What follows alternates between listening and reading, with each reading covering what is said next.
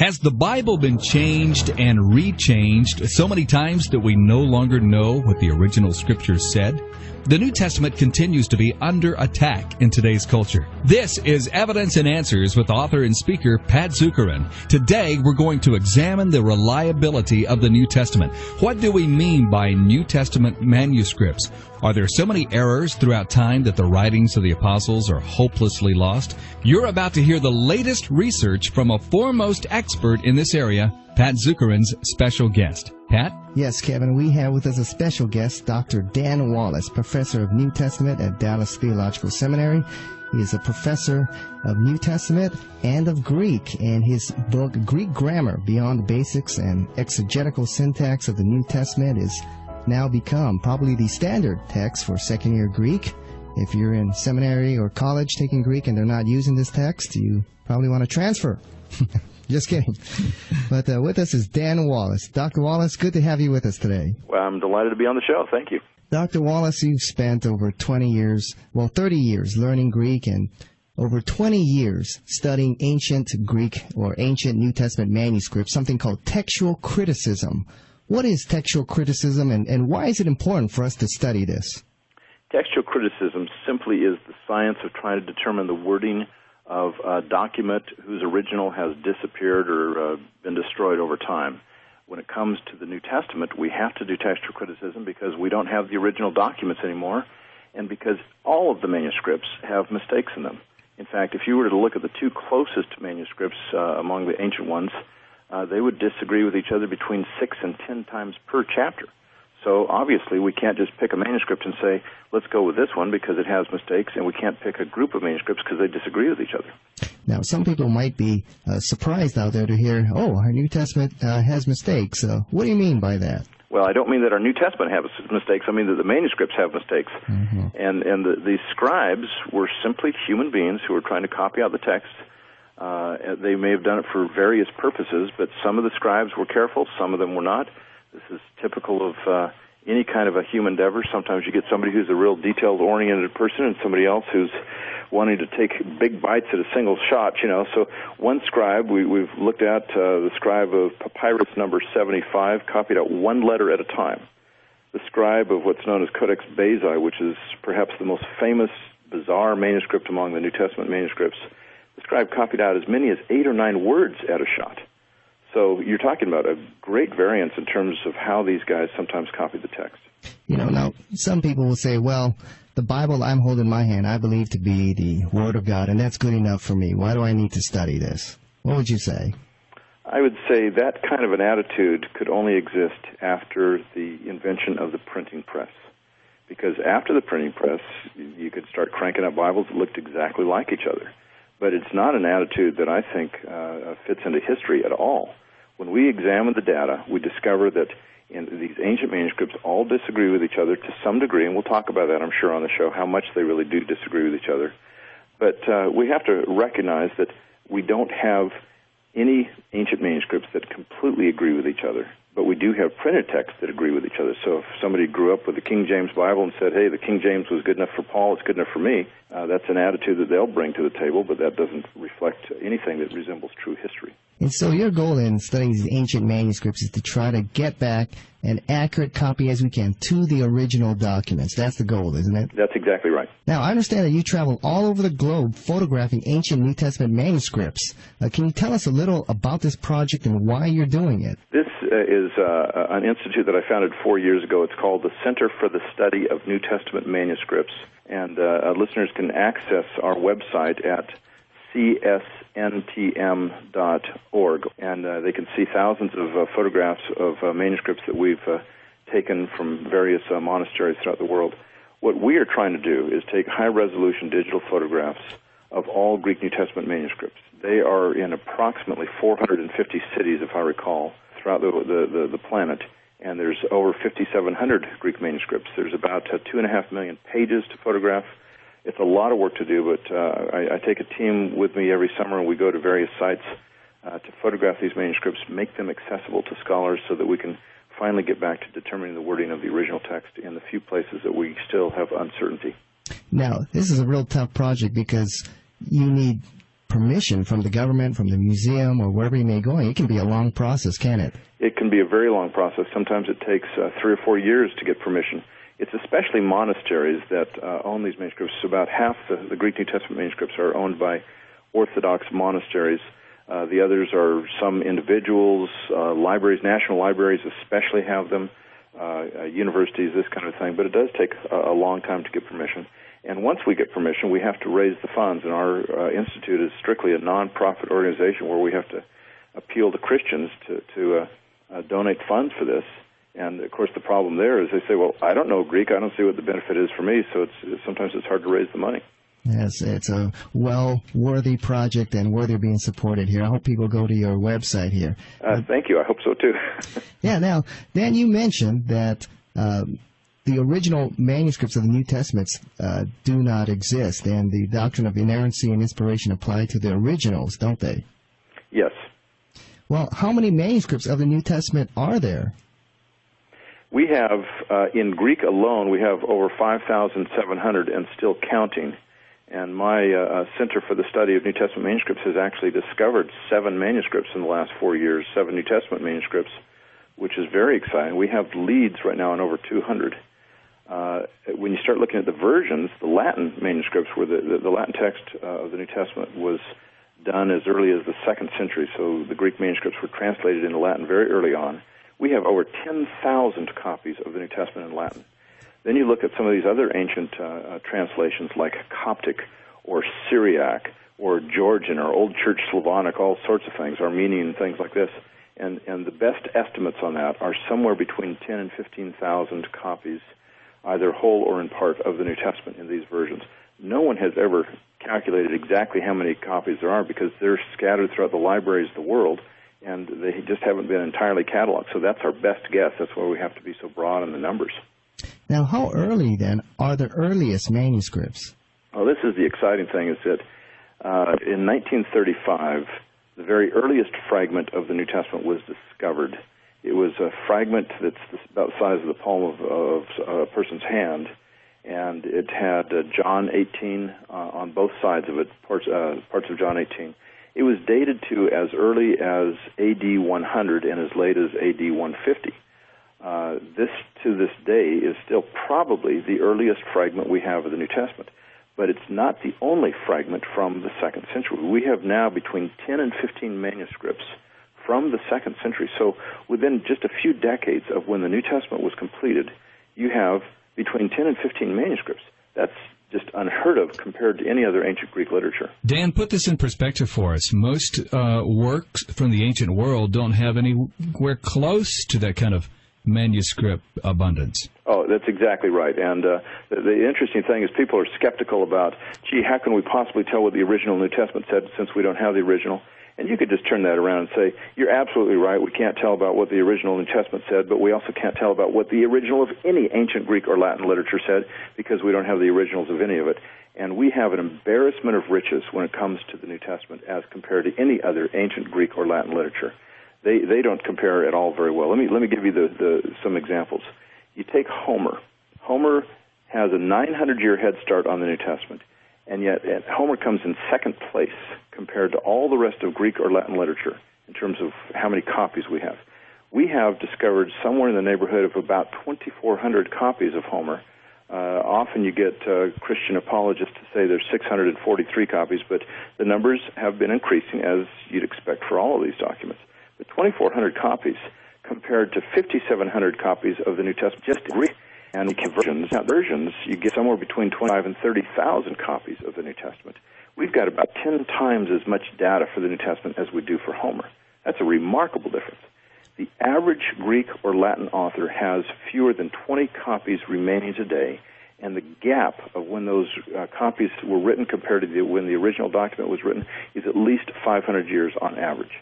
If you were to stack those copies up, they would stand up to be about four feet tall to stack these, these manuscripts up on top of each other. You compare that to the New Testament, and the stack would be about a mile high. Mm. Now, I'm not even mentioning the patristic quotations of the New Testament. That we don't even know how to quantify in terms of uh, how much data we've got. But the patristic quotations that would be the church fathers. Yes, the church fathers, these ancient church leaders who were both scholars and bishops and pastors, and they wrote commentaries on the New Testament. Beginning at the end of the first century, we have some church fathers, all the way up through the 13th century. Typically, is how they're dated, and so far there have been cataloged well over one million quotations from the New Testament by the church fathers. So you destroy all the Greek manuscripts, all the versions, and we can still reproduce virtually the entire New Testament just on the basis of these church fathers' quotations alone. Oh, that's incredible. You know, I'm perplexed by uh, scholars and things that we learn in college that they'll see these Greek documents as being very historically accurate and well preserved, but when it comes to the New Testament, they criticize it being uh, inaccurately preserved and corrupted for some reason. It's simply an inconsistency, I think, that relates to the fact that the New Testament is addressing issues that affect our lives far more personally than Plato's Republic or uh, Herodotus or any of these other ancient historians because they are speaking of God invading time space history in the person of Jesus Christ. And he is the one to whom all of us on planet Earth are accountable. So obviously, there's going to be a great deal of resistance on the part of human beings to see this as accurate, as reliable as telling the truth about God because the realities it's talking about are of immense importance. Now, you mentioned the, the scribes in the transmission process. Describe that for us here. Were the scribes careful and did they make mistakes and what kind of mistakes were made here? I think that we should say definitely the scribes made mistakes, but they were far more careful than is sometimes being represented today by books such as uh, Bart Ehrman's uh, Misquoting Jesus. Uh, he suggests the scribes just seemed to go all over the map when it came to copying of the New Testament. But here's the interesting thing. When you look at our very earliest manuscripts and you go through 14 centuries of copying right up until the time of the printing press, the, the text grows a grand total of about 2% in that 1400 years. Now that means that these scribes are adding material uh, at the rate of one percent every 700 years. You know, it's, it's not very fast that they're they're adding material. They're not changing the text as nearly as dramatically as people might think. Now, at the same time, these scribes were human beings. They would make mistakes. If the uh, scribes made a mistake through an error of hearing or an error of sight or poor judgment because they couldn't quite read what's going on or they think there's a marginal note that should go into the text, or perhaps fatigue. There's all sorts of reasons why scribes could make mistakes. The fact is that those kinds of mistakes, which are called unintentional errors, are the easiest ones to detect. So textual critics can look at that and say, well, this scribe just blew it, and we understand exactly what he did. We know how to correct it. Other scribes, the more dangerous ones, were the ones who were thinkers. And these kinds of errors occurred far less often. These are the intentional changes where scribes, out of their reverence for the scripture, would have harmonizations between the gospels, or they might see a marginal note that someone had added as kind of a commentary on a passage, and they may say, Well, I don't know if this belongs in the text or not, but the scribal mantra was, If in doubt, you put it in. It's not that you leave it out. I mean, after all, the scribes got paid by the line, so let's put it in, you know. so they're putting in material that, that is added, and then the next scribe comes along and he says, I, I guess this is part of the text, so let me put it in. So the, the manuscripts are growing over time, but they don't grow at nearly as dramatic rate as is often represented. Dan, let's let's give an example of uh, maybe a, a, scribe who was a thinker and may have kind of put his own thoughts in the manuscript. I think an example of that may be early in Mark when Jesus uh, responds to a man who says, "If you're willing, you could make me clean." And our modern versions say Jesus was moved with compassion and said, I am willing, and he healed him. And then there are other manuscripts that say Jesus was moved with anger and uh, and then healed him.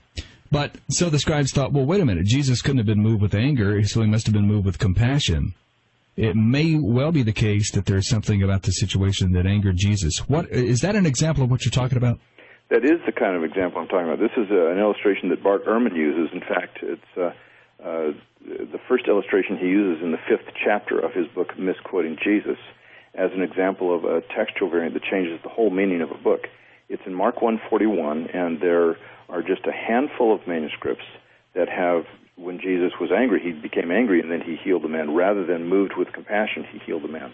And yet Ehrman argues that uh, the, the angry uh, reading is the correct reading. I think he's presented a, a fairly convincing case on that. But he goes beyond that and says, here's how this affects our entire understanding of Mark's gospel. But you can understand how, how scribes are going to look at this and say, well, we see an angry Jesus here. We don't want to have an angry Jesus, and so they may change the text here and there. At the same time, Mark's gospel in two other places speaks of Jesus as angry on occasion. And I, I think it's almost a modern invention for us to look at Jesus and say, oh, he couldn't be angry because anger is always sin. Well, where does it say that in the Bible? So it could well be that Jesus was angry, and he was perhaps angry at the situation, at the man's doubt, uh, uh, I think one guy in Baylor University has argued that uh, there was something demonic, possibly, and Jesus was angry about that. I yeah, mean, that was so Pro- it, Proctor in his dissertation at Baylor. Very good. You got you've done your homework. Well, yeah. So it, it doesn't make it doesn't change the whole book of Mark if uh, if the passage reads that Jesus was moved with anger. No, it doesn't. But it does give us a glimpse as to what the scribes were thinking and how, since we don't have an angry Jesus in Matthew or Luke in the parallels there they might want to change that and put in a different uh, participle and say, well, no, he was moved with compassion. But this kind of thing did not occur very frequently uh, in these early manuscripts where it changes the whole picture. Most of the changes, the vast majority of changes, are the kinds of things that cannot even be translated. They have to do with spelling differences.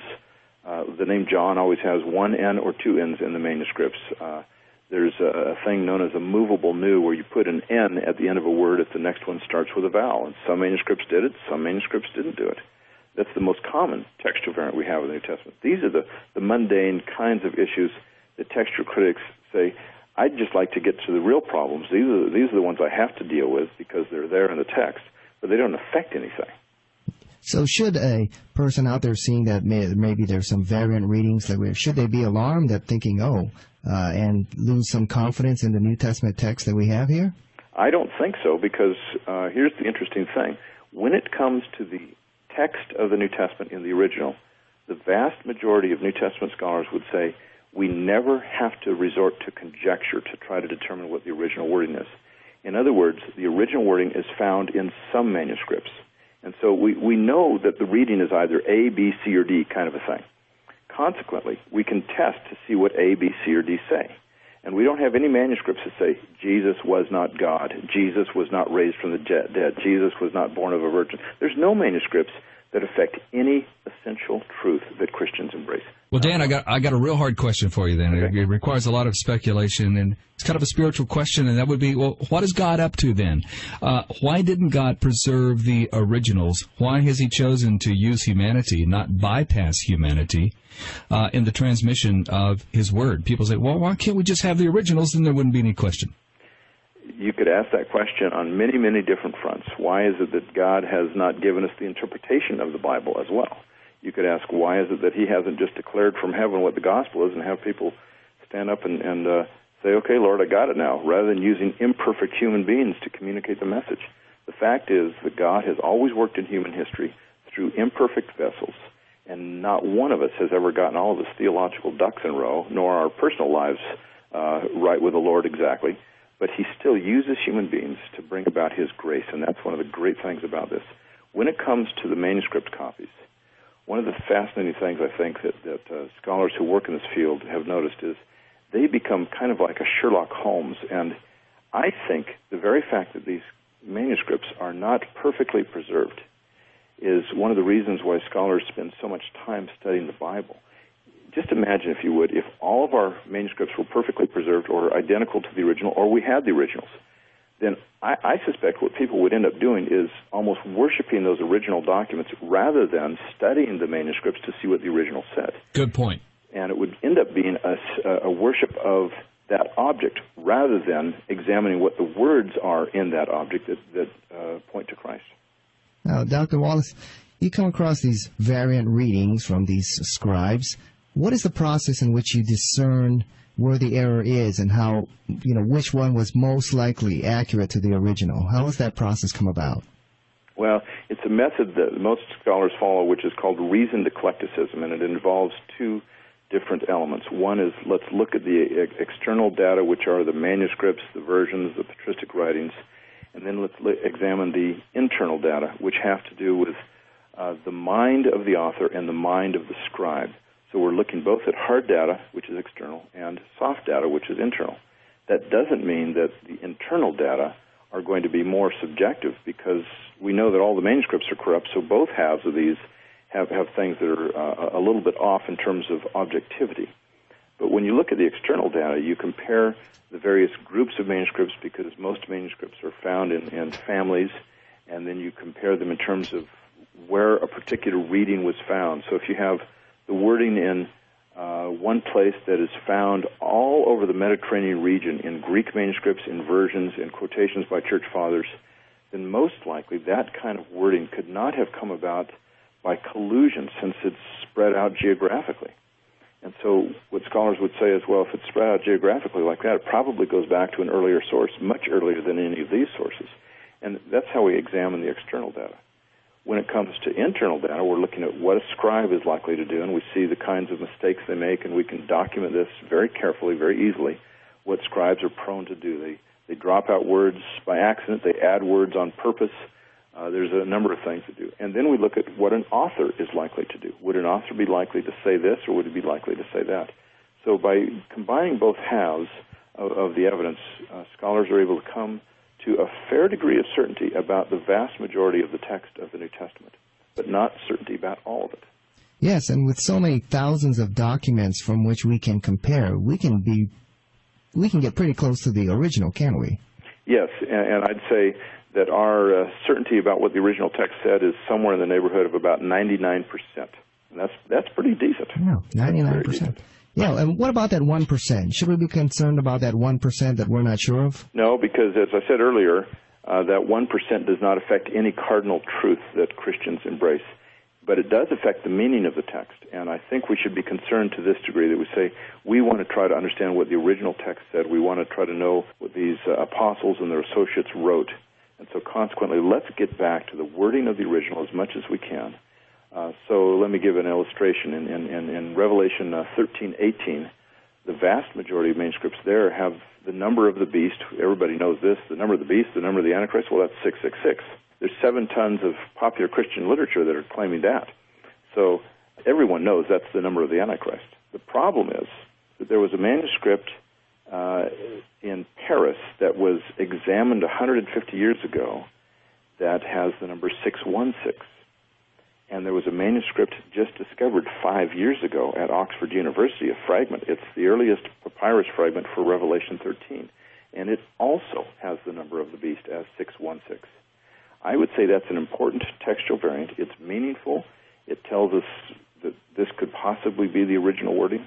And if it is, it's going to send these seven tons of popular Christian literature to the flames. Oh. But at the same time, it doesn't affect any doctrine that Christians embrace. I have yet to find in any church doctrinal statement oh, and we believe that the number of the Antichrist is 666. It's not part of our, our doctrinal convictions at all. You know, I'd be kind of, in a way, satisfied if we find out that it was 616 because I'm so tired of seeing 666 everywhere. And that's going to be, a lot of guys are going to be trying to get their tattoos off of them. that's right. it really is. So what you're saying is we can be very confident in the text that we have here that it's 99% accurate to the original text. I believe that's correct, yes.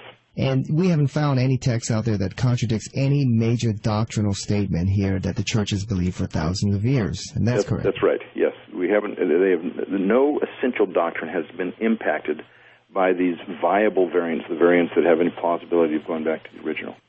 And that's uh, very important when we're talking with skeptics and liberals and atheists who attack the credibility of the New Testament. You've had a lot of interaction with people from the Jesus Seminar and the Society of Biblical Literature, and many of them attack the credibility of the New Testament. You're going to want to do more research in this area. Dr. Wallace, tell us about your website here.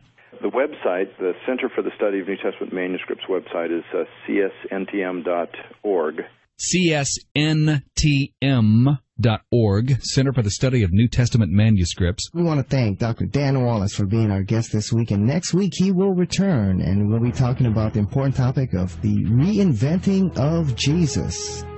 Evidence and Answers is a radio program that will equip you to know and defend your faith in Christ, to always give an answer to those who ask you about the hope that you have. Evidence and Answers will also help skeptics and people of other faiths to hear clearly the truth about Jesus. You know, Pat speaks all over the world, presenting and defending the claims of Jesus Christ to a non believing world, from college campuses to youth events to church auditoriums, and he raises his own financial support to do so. You know, we'd love to hear from you. Just a quick note to let us know you're listening means so much to us. And thanks so much.